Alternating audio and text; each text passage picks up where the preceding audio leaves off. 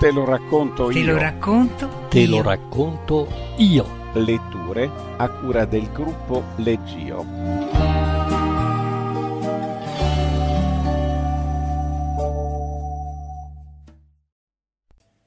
Mi chiamo Indro, di Indro Montanelli. La presentazione di Indro Montanelli, millenovecentonove Fucecchio, duemilauno Milano, necessiterebbe ore per spiegarne la figura coerente e scomoda e la sua lunga e fondamentale attività nel panorama giornalistico della cultura e della società civile italiana. Considerato il più grande giornalista italiano del Novecento, era dotato di una scrittura di straordinaria concisione e limpidezza. Fu per circa quattro decenni l'uomo simbolo del principale quotidiano italiano, il Corriere della Sera, e per vent'anni condusse un altro importante quotidiano fondato da lui stesso, il Giornale. Fu anche autore di una collana di libri di storia molto popolari.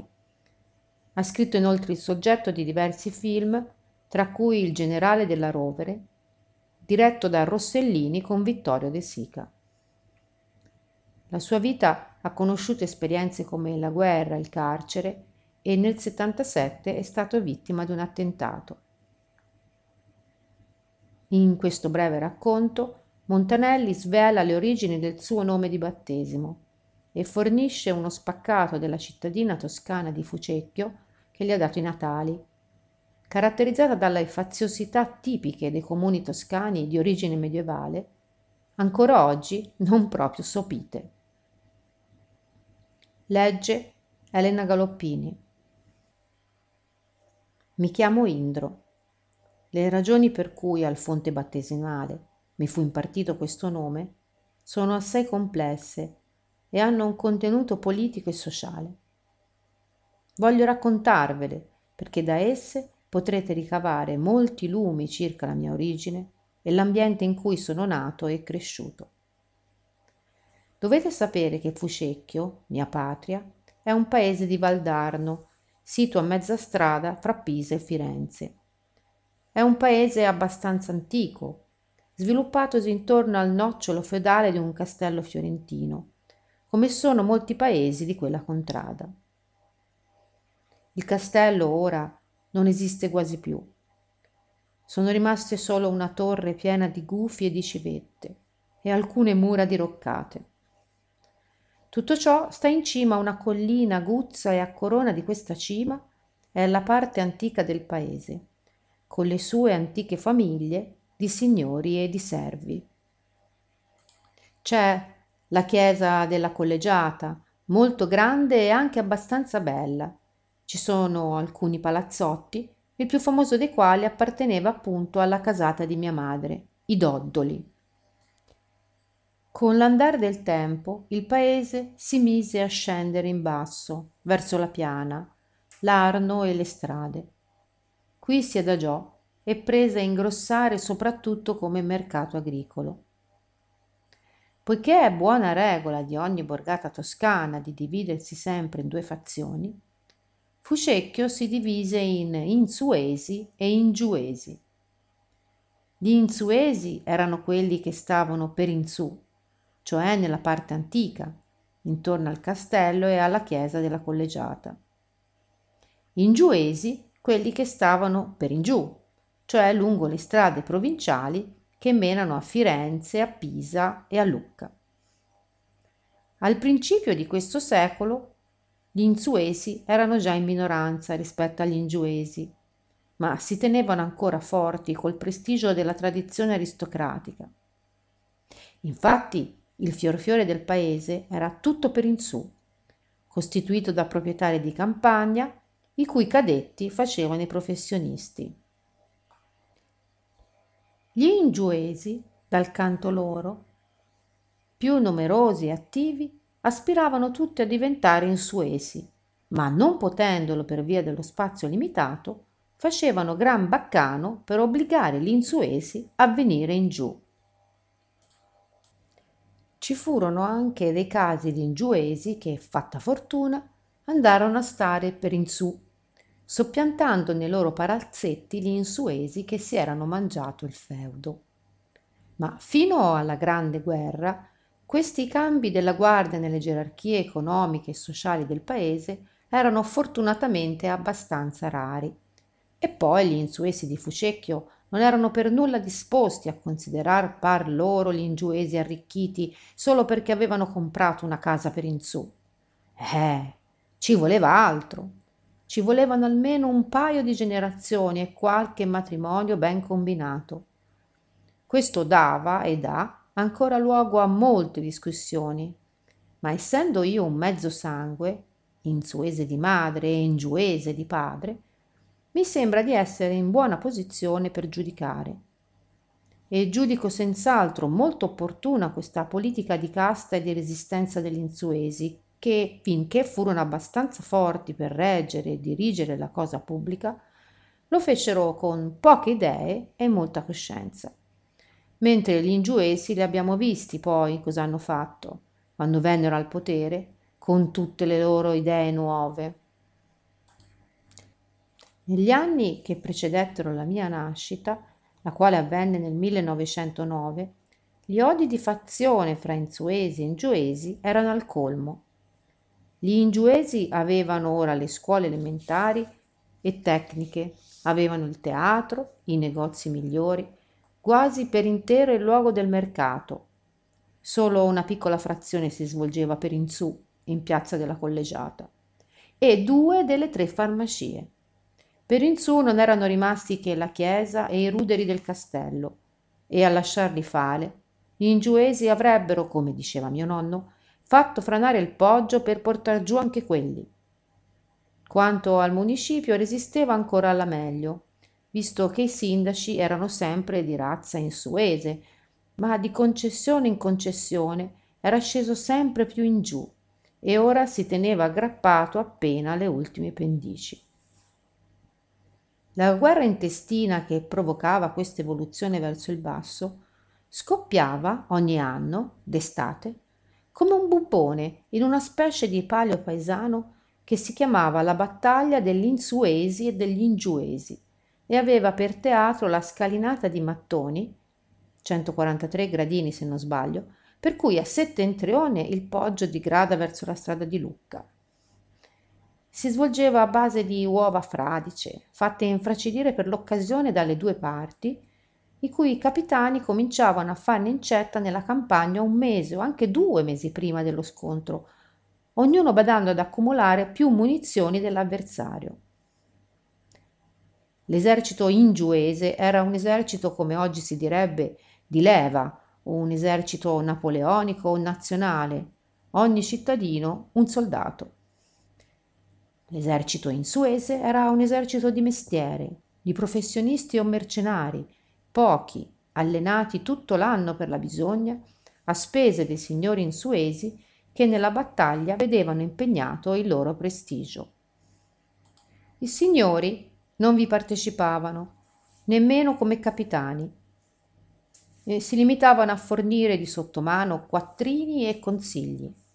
Il giorno fatale, semi nascosti dentro il fogliame dei loro giardini che si allineavano in lunga terrazza degradante a destra del poggio, essi assistevano trepidanti allo scontro.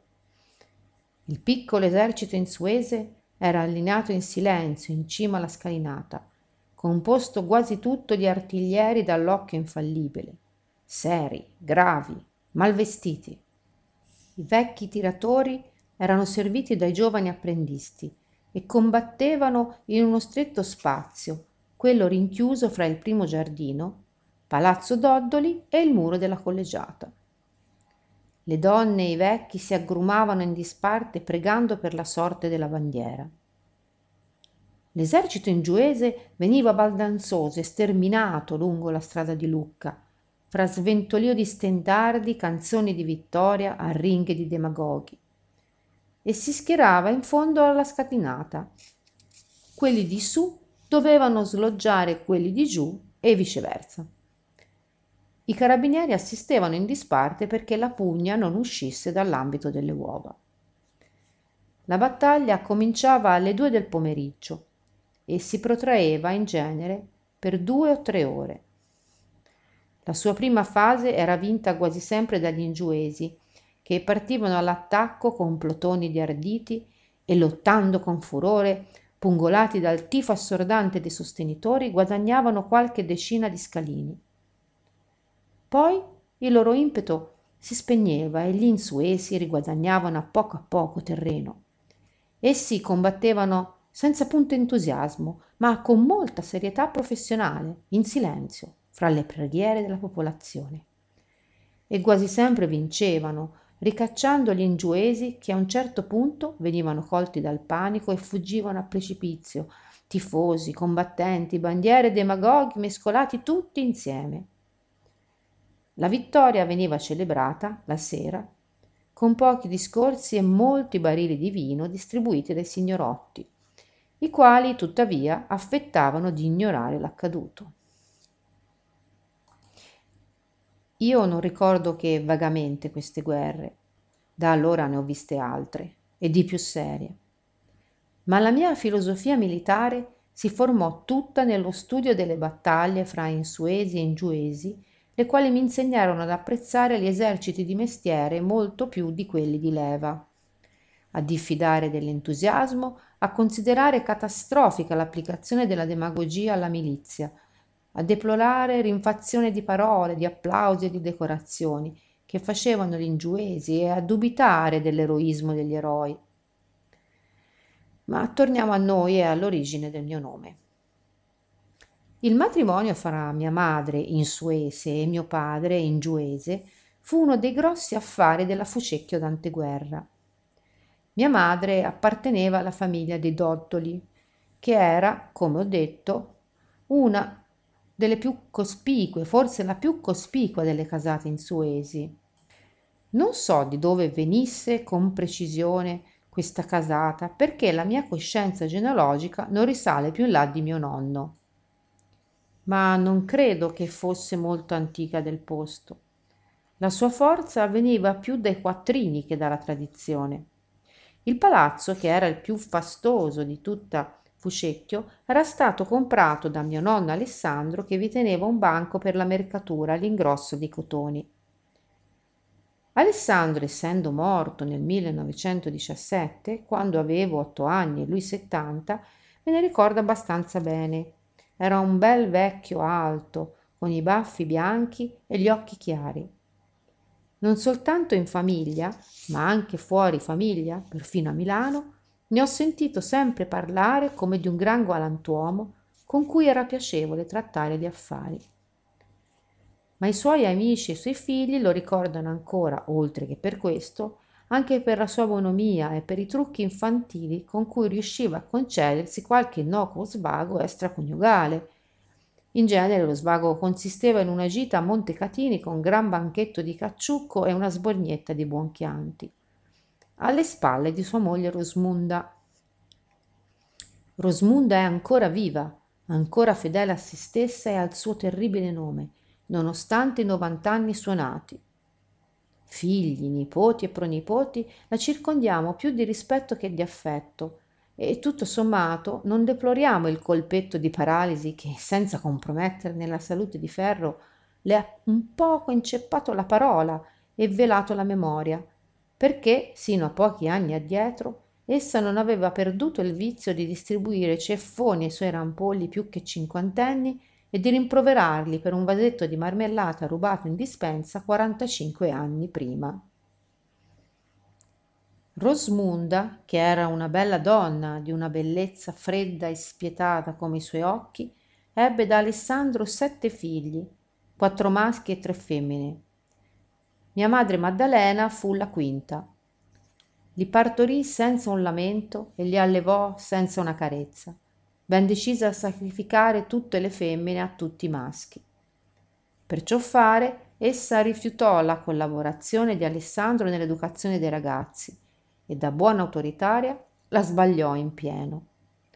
Tuttavia essa non si rassegnò mai a riconoscere lo sbaglio, vi insisté contro ogni evidenza e, rimasta vedova, si lasciò tranquillamente spogliare dai suoi prediletti maschi a detrimento delle tre femmine.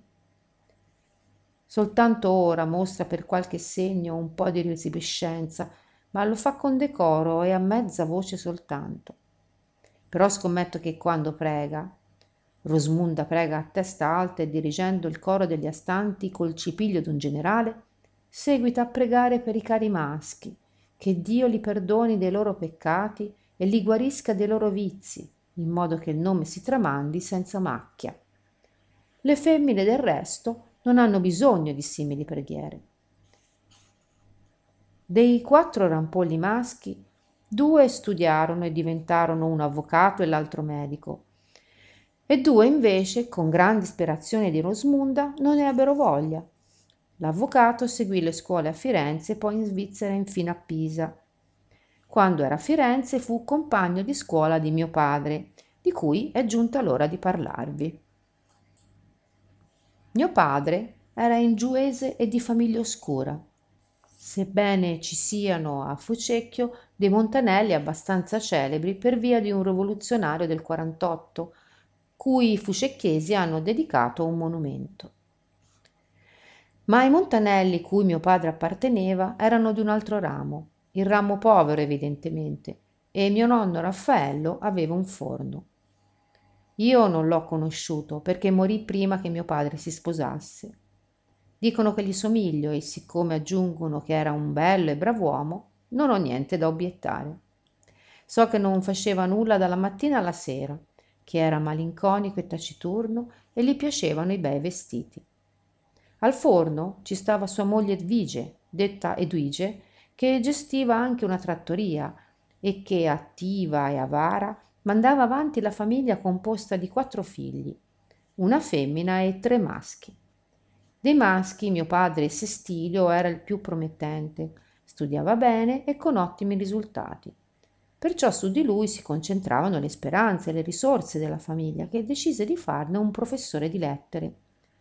Sestilio fu infatti mandato a dozzina da sua sorella Maria, andata a sposa a un usciere di tribunale a Firenze, e qui fece il ginnasio, il liceo e l'università, a furia di zuppa, di fagioli e di dieci in pagella.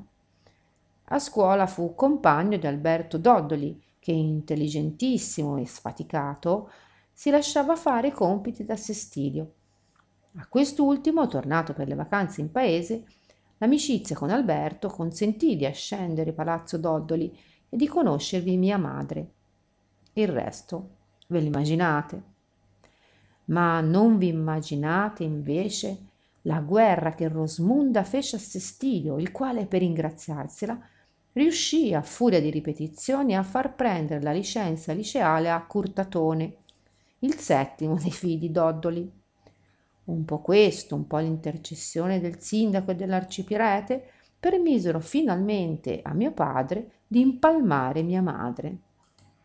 Prima però egli dovette fare solenne abiura alle sue professioni di fede politica, che era di tinta vagamente socialistoide.